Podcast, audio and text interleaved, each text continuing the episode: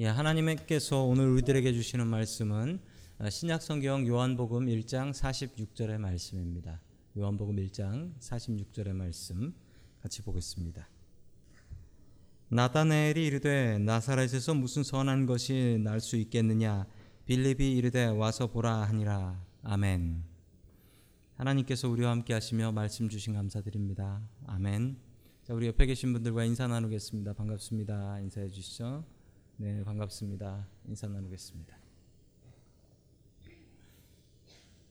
자, 오늘의 말씀은 요한복음의 두 번째 말씀인 나다나엘의 부르심에 대한 말씀입니다. 그 말씀을 가지고 자신의 편견을 극복하라라는 말씀을 가지고 하나님의 말씀 증거하도록 하겠습니다. 이 나다나엘이라는 제자를 부르시는데 하나님께서 이 나다나엘을 부르셨더니 부르심이 아주 독특합니다. 그 부르심에는 묘한 뜻이 있고 우리에게 주시는 분명한 메시지가 있습니다. 첫 번째 하나님께서 우리들에게 주시는 말씀은 편견을 넘어서라라는 말씀입니다. 편견을 넘어서라. 어, 여러분 우리가 극복해야 될 편견들이 있습니다. 어, 빌립이 예수님을 만난 후에 이 빌립이 예수님께서 메시아라는 확신을 가졌습니다. 그리고 똑같이 메시아를 기다리고 있었던 나다나엘한테 가서 이 기쁜 소식을 알리죠. 예, 나다나엘에게 가서 전도를 했던 것입니다. 자, 그 모습이 요한복음 1장 45절에 잘 나타나 있습니다. 우리 같이 보겠습니다. 시작. 빌립이 나다나엘을 만나서 말하였다. 모세가 율법책에 기록하였고 또 예언자들이 기록한 그분을 우리가 만났습니다. 그분은 나사렛 출신으로 요셉의 아들 예수입니다. 아멘. 모세가 율법 책에 기록하였고 예언자가 기록한이라고 얘기합니다. 여러분 그러면 모세가 기록한 율법 책에 예수님에 대한 이야기들이 있느냐? 예언자들의 기록에 예수님에 대한 기록이 있느냐? 네 있습니다. 그런데 지금 빌립이 얘기하고 있는 율법 책과 예언서는 율법 책과 예언자들의 책은 이 무슨 얘기를 하냐면 단순히 모세 오경, 창세기, 출애굽기, 레위기, 민수기, 신명기 그리고 예언서 이사야, 예레미야, 에스겔 이것을 얘기하는 게 아닙니다. 무엇을 얘기하는 거냐면 구약 성경을 얘기할 때 구약 성경은 2분법부터 4분법까지가 있습니다. 그런데 그 중에 구약 성경을 2분법으로 설명할 때 뭐라고 얘기하냐면 모세와 예언자라고 합니다. 다른 말로 하면 율법책과 예언자들의 책 이 얘기를 하는 것은 뭐냐면 그 책들에만 있다라는 게 아니고 구약 성경의 이분법인 거예요. 구약 성경 전체를 얘기하는 겁니다. 즉 구약 성경 전체에 나와 있는 그 약속한 그분 메시아를 내가 만나고 왔습니다라고 얘기를 한 것이죠. 그런데 여기서 좀 문제가 되는 게 있습니다. 예, 그 당시 사람들에겐 좀 문제가 돼서 오히려 밝히지 않는 것이 좀 좋은 그런 이야기가 있는데 그게 바로 뭐냐면 그분은 나사렛 출신으로 요셉의 아들 예수입니다. 이 얘기가 이 두 가지 얘기가 모두 다 걸림돌이 되는 얘기입니다. 예, 첫 번째 그분은 어디 출신이라고요? 나사렛 출신이다라고 얘기를 하지요. 예수님은 베들레헴 출신이어야 합니다. 그런데 여러분들도 아시는 것처럼 예수님이 자기 호적하러 베들레헴에 가셨죠. 베들레헴에서 태어는 나셨는데 자라난 고향은 나사렛이셔서 누구나 예수님을 얘기할 때 나사렛 예수여라고 했지 베들레헴 예수여라고는 하지 않았다라는 사실입니다. 여러분이 나사렛이라는 것이 문제가 되지요. 왜냐하면 성경이 기록한 성경이 기록한 약속한 메시아는 어디서 태어난다? 이 베들레헴에서 태어나야 하는데 나사렛 출신이다. 그러면 뭐야? 라는 생각을 하게 되겠죠. 그 다음에 요셉의 아들 예수입니다 라고 소개를 했는데 여러분 여기서 요셉이라는 이름은 그렇게 귀한 이름이 아닙니다. 비교적 흔한 이름이어서 요셉 이 사람을 알았을까? 이 얘기를 들었을 때 나다나엘이 요셉 아이고 그 사람 이렇게 알았을까요? 몰랐을까요? 뭐 알았을 수도 있고 몰랐을 수도 있습니다. 그런데 이 나다나엘이 이 요셉을 알았을 가능성이 훨씬 높습니다. 왜냐하면 나다나엘의 고향이 어디냐면 가나예요, 가나. 예, 아프리카 가나 말고, 네, 아프리카 가나 말고 성경에 나오는 가나. 자, 이 가나가 왜 중요하냐면요. 여러분이 가나가 왜 중요하냐면 가나 혼인 잔치 기적 아시잖아요. 그 기적이 어디 나오는 줄 아세요? 요한복음 2장. 바로 이 뒤에 나오는 거예요. 왜 이 뒤에 나오는 줄 아세요? 나다나엘이 전도돼서 나다나엘이 제자되고 나서 자기네 동네로 모시고 간 겁니다. 자, 가나라는 동네가 나오는데 이 가나라는 동네가 어디냐면 나사렛에서 바로 옆 동네예요. 나사렛에서 4.3마일 떨어져 있습니다. 여러분 지도를 보시면 아, 지도를 보시면 조금 부러우시겠지만 저게 뭐냐면 그 예수님 루트 이 trail입니다. Jesus Trail이라고 해서 아주 유명한 코스예요. 그 저 나사렛이라는 곳에서부터 가버나움 예수님께서 사역하신 중심지인 가버나움까지 걸어가는 루트인데 여러분 보시면 거기 가나 찾으셨어요? 가나? 나사렛에서 가나는 겨우 4.3마일. 바로 옆 동네인 거예요. 여러분 바로 옆 동네이기 때문에 그리고 예수님께서 요한복음 2장의 가나 혼인 잔치에 초대를 받고 가셨기 때문에 아마 가나 사람이었던 나다나엘은 요셉의 아들 아 그 목수 요셉이라고 알았을 가능성이 아주 높은 이야기입니다. 그런데 빌립은 이 두 가지 사실이 걸림돌이 됨에도 불구하고 나사렛 사람 그리고 요셉의 아들 예수다라고 설명을 하게 되죠. 자, 그러자 나다나엘이 뭐라고 얘기했냐면 분명히 나다나엘이 이 사실을 알고 있었던 것 같습니다. 자, 요한복음 1장 46절 같이 봅니다. 시작. 나다나엘이 그에게 말하였다. 나사렛에서 무슨 선한 것이 나올 수 있겠소? 빌립이 그에게 말하였다. 와서 보시오. 아멘. 옆 동네에 대한 좋은 추억이 있으십니까? 아니면 나쁜 기억이 있으십니까? 보통 저도 뭐 제가 살 때 옆 동네에 대한 기억은 그다지 좋지 않았습니다. 옆 동네에 대한 기억은 그냥 싸움 붙었던 얘기밖에는 별로 생각이 나지 않아요. 그 옆 동네가 좋지는 않았습니다. 항상 옆 동네하고는 묘한 라이벌 의식이 있어요. 묘한 라이벌 의식이 있어서 그 옆 동네를 이야기할 때 뭐 좋게 얘기하는 경우는 정말 저는 잘 못 들어봤습니다. 저희 대학교 때 같은 제주도 사람이 있었어요. 같은 제주도 사람이니까 같이 사투리도 쓰면서 아주 친하게 지낼 줄 알았는데 그 선배하고 후배인데 같은 뭐 공대생이고 그래서 친하게 지낼 줄 알았는데 둘이 되게 안 친하더라고요. 왜 안 친하냐 그러게 물어봤더니 옆 동네야라고 얘기하더라고요. 좀 감정이 있어. 아니 같은 기독교 서클 안에서 만났는데도 옆 동네에는 이런 묘한 감정들이 있더라고요. 나다나엘이 그런 묘한 감정이 있었는지 뭐라고 얘기하냐면 나사렛에서 무슨 선한 것이 날 수 있느냐. 여러분 이게 한국말은 조금 낫습니다. 영어 보시면 더 심해요. Nazareth 하면서 느낌표 딱 받고 나서 Can anything good come from there? 더 심하게 얘기를 합니다. 나사렛에서는 선한 것이 날 수 없다라는 옆 동네 감정을 가지고 이 나사, 나다나엘이 이렇게 얘기를 하고 있습니다. 자, 나사렛에서 메시아가 날 수 없다라는 것이죠. 이 구약 성경에 분명히 베들레헴에서 날 수 있기 때문에 나사렛은 아니야라고 이야기를 해도 되는데 나사렛에서 무슨 선한 것이 날 수 있겠냐며 온갖 감정을 다 실어서 얘기하고 있는 것을 보면 나다나엘은 그렇게 옆 동네를 좋아하지 않았던 것 같습니다. 여러분 나다나엘이라는 사람을 보시면 심한 편견이 있습니다. 여러분 사람들 마음속에 아주 나쁜 개 한 마리를 키우고 있는데 그게 바로 편견이라는 개랍니다. 그 개 때문에 개가 된다라는 얘기도 있습니다. 여러분 우리가 갖다 버려야 될 개가 한 마리 있는데 바로 이 편견이라는 개입니다.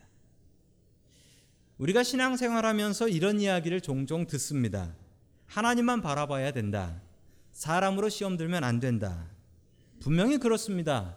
여러분 사람은 믿음의 대상이라기보단 사람들 믿어야지요. 그런데 여러분 사람을 하나님처럼 믿으면 안 되는데 교회에서 사람을 하나님처럼 대하시는 분들이 계십니다. 하나님에 대한 믿음이 그렇게 쌓여야 되는데 사람을 그렇게 믿어서 그 사람 때문에 시험 드는 경우가 수도 없이 많습니다. 여러분, 저는 사람일까요? 하나님일까요? 네, 저는 사람입니다. 적당히 믿으세요. 적당히 믿으세요. 크게 믿었다가는 된통 당하는 수가 있습니다. 사람은 사랑의 대상이에요. 사람은 사랑의 대상이에요. 사람은 믿음의 대상이 아닙니다. 신앙의 대상이 아니에요. 하나님처럼 믿을 대상이 아니에요. 하나님 믿으면서 교회 다니면서 하나님 때문에 시험 당하는 일보다는 여러분 옆에 있는 사람들 우리 교인들 때문에 시험 당하는 경우가 참 많이 있습니다. 여러분 중요한 사실은 우리가 믿음이 커지면 여러분 나다나엘을 보십시오. 나다나엘이 얼마나 많은 아는 게 많습니까? 메시아를 기다리고 예수님을 기다렸던 사람인데 나다나엘은 베, 베들레헴에서 예수님께서 오실 것도 알고 있었는데 그에게는 편견, 이 선입견이 있어서 사람을 만나보지도 않고 나사렛에선 선한 것이 날 수 없어. 라고까지 이야기를 해버립니다. 여러분 분명히 명심할 사실이 있습니다. 어떤 분은 사람이 믿음은 참 좋은데 자꾸 사람들하고 인간관계에서 문제가 생기는 분들이 있습니다. 저 사람 믿음 참 좋은데 저 사람 교인들하고 성도들하고의 관계는 자꾸 자꾸 얽히고 꼬이는 사람이 있다. 여러분 이게 넌센스입니다. 정말 믿음이 좋다면 진짜 믿음이 좋다면 그러면 마음도 넓어지고 어떤 사람이든지 용서할 수 있는 마음이 생깁니다. 여러분 진짜 사랑하면 진짜 사랑하면 다른 것들도 용서할 수 있어요. 다른 것들도 용. 여러분 예전에 그 연애 보신 기억들 있으실지 몰라요. 연애를 해 보시면요. 연애하면 기분이 어떠냐면 뭐 세상이 다 바뀐 것 같아. 세상이 바뀌긴 뭐 나만 바뀐 거지 뭐. 나만 정신이 좀 이상해진 거잖아요. 근데 연애를 하게 되면 세상이 바뀐 것 같고 뭐 미워 보이던 게 다 예뻐 보인단 말이죠. 미운 사람도 내가 사랑에 빠지니까. 여러분 우리가 예수님을 향해서 제대로 사랑에 빠지면 그러고 나면요 세상 모든 게 다 이뻐 보입니다. 별이 별게 다 이뻐 보여요. 여러분 믿음이 좋은 사람은 관계가 자꾸 좁아지고 관계가 자꾸 틀어지는 사람이 아닙니다. 여러분 믿음이 좋은 사람은 내가 먼저 가서 문제 있는 사람과 사과하고 먼저 문제 있는 사람에게 가서 고개 숙일 수 있고 그래서 자꾸 자꾸 관계가 넓어지는 사람입니다. 나다나엘처럼. 여러분 나다나엘은 성경을 좀 아는 사람, 믿음 좀 있는 사람이었습니다. 그러나 그에게 마음속에 편견이 있어서 하마터면 예수님 못 만날 뻔 했습니다. 여러분 여러분들에게도 나다나엘 같은 편견이 있을 줄로 믿습니다. 그 편견을 우리의 말씀과 믿음으로 깨어버릴 수 있기를 주님의 이름으로 간절히 축원합니다. 아멘. 두 번째 하나님께서 우리들에게 주시는 말씀은 아, 만남으로 편견을 극복하라라는 말씀이에요. 만남으로 편견을 극복하라. 이 보통 사람이라면 편견이 그 사람의 행동을 지배합니다. 맞나요? 마음속에 편견이 생겨버리면 그것에 따라서 행동해 버린다라는 사실입니다. 그 사람 어떤 사람일 거야? 그 사람 나쁜 사람일 거야? 나한테 이런 얘기 했으니까. 그러고 나면 그 다음에 행동이 바뀌어요. 아, 그 사람이 인사하는데 그냥 인상을 팍 쓴다라든지 피해버린다라든지 아니면 그 사람을 아예 만나려고 안 해버린다라고 하든지 사람들에게 이 편견이라는 게 마음속에 들어가 버리면 그 편견이 우리의 몸과 행동을 지배해 버립니다. 자, 성경에 나온 말씀 같이 봅니다. 우리 미가서 구약 성경 미가서 5장 2절 같이 봅니다. 시작. 베들라헴 에브라다야 너는 유다 족속 중에 작을지라도 이스라엘을 다스릴 자가 내게서 내게로 나올 것이라 그의 근본은 상 영원에 있느니라 아멘. 베들레헴에서 메시아가 나실 것이다. 이 약속은 분명합니다. 왜냐하면 베들레헴 출신 아주 유명하신 분이 계시죠? 다윗입니다. 다윗의 고향이 베들레헴이었던 것이죠. 그래서 메시아도 다윗의 후손이어야 하니 베들레헴에서 태어난다라고 하는 논리지요. 그러나 나다나엘은 자신의 편견 그리고 이 성경 말씀 이 말씀에 편견을 쌓고 그 편견대로 행동하지 않습니다. 자, 빌립이 와 보라라고 했습니다. 얼마나 자신 있었으면 당신이 그렇게 생각하는 건 마땅하지만 와서 한번 만나 보시오. 그러고 나면 달라질 겁니다. 라는 확신을 가지고 와 보라라고 하니 여러분 이 나다나엘의 행동이 바뀝니다. 여러분 나다나엘의 위대한 점은 마음속에 편견을 가질 수는 있어요. 야, 저 사람 어떤 사람일 거야. 이런 사람일 거야. 저런 사람일 거야. 라는 편견을 가질 수는 있는데 그 편견대로 살지는 않았다라는 것입니다.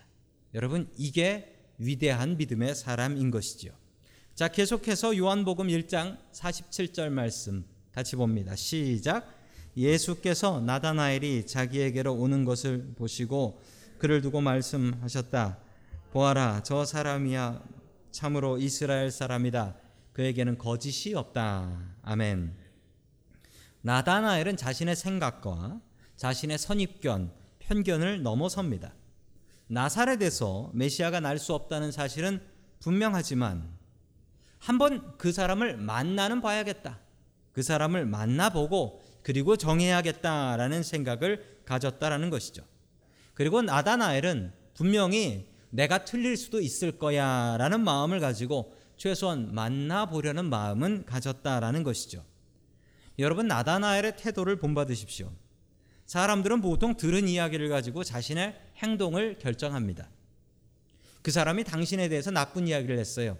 그 사람이 당신에 대해서 이렇게 이야기하던데요. 라고 얘기하면 뭐 그래? 라고 하고 나서 그 다음은 아, 그 사람은 나를 싫어하는 사람, 나쁜 사람 이라고 마음을 닫아버리게 되죠.